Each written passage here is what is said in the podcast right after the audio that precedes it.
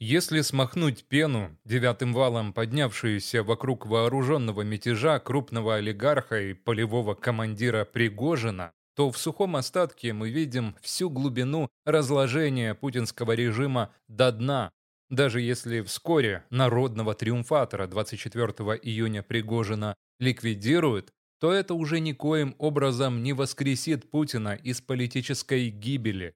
Массам наглядно доказали, Тело, сидящее в Кремле, поддержки силовиков не имеет, то есть лишено иммунитета, податливо к любым несущественным возмущениям и в подходящий момент будет с радостью передано в Гаагу на заклание.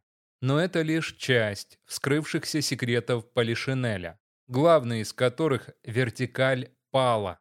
Приказы Центра сменились эрой персональных договорников в ручном режиме, Позиции Кремля настолько слабы, что Пригожинский мятеж стал генетическим продолжением Корниловщины и ГКЧП, последних звоночков перед скатыванием в неконтролируемый хаос. Попытки преподнести уголовного авторитета как декабриста – поразительная некомпетентность и самообман.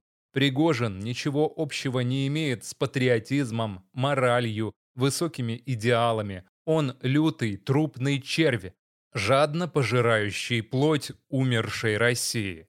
Единственная его цель – урвать куски пожирнее, и в этом он успешен. Согласно договорнику, простите, тяжелому консенсусу Путина-Дюмина, фашистующий олигарх-банкрот сорвал фантастический куш.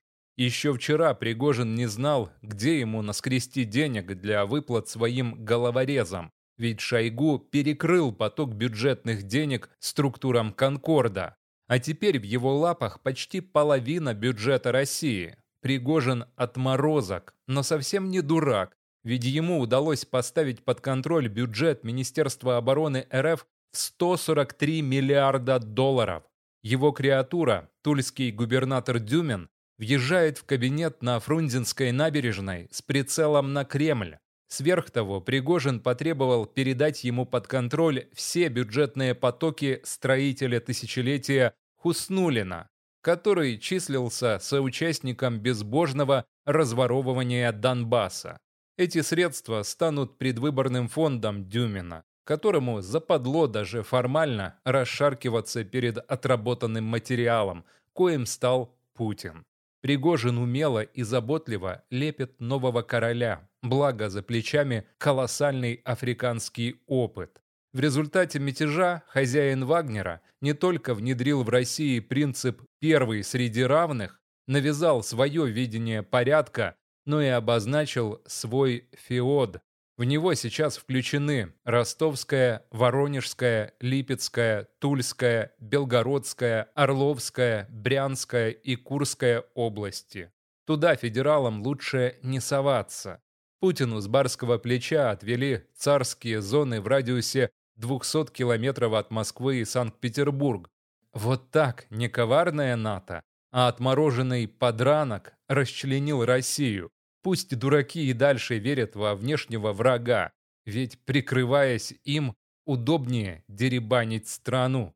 Если кто-то думает, что убираемый министр Шойгу в накладе, то это совсем не так. На публику Пригожин по-цирковому мочит Тувинца. На практике все в деле. Шойгу, как ставленник Китая, возглавит Сибирский федеральный УЛУС и таким образом обеспечит контроль Пекина над стратегическими запасами российского сырья.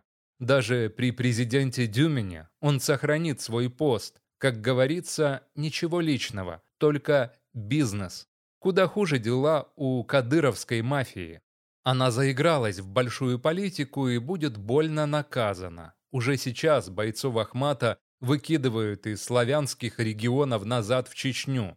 Пока бескровно, хотя после иллюзорного мятежа круг интересантов настоящей гражданской войны существенно расширился.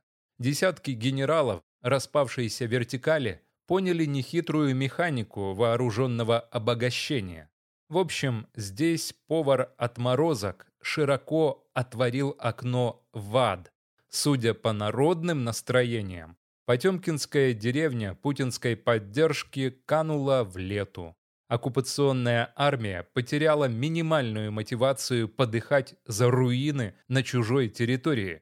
Намного интереснее возвращать справедливость внутри России, изничтожая проклятых чинуш, специально кинувших солдат на убой. Пригожин врать не будет.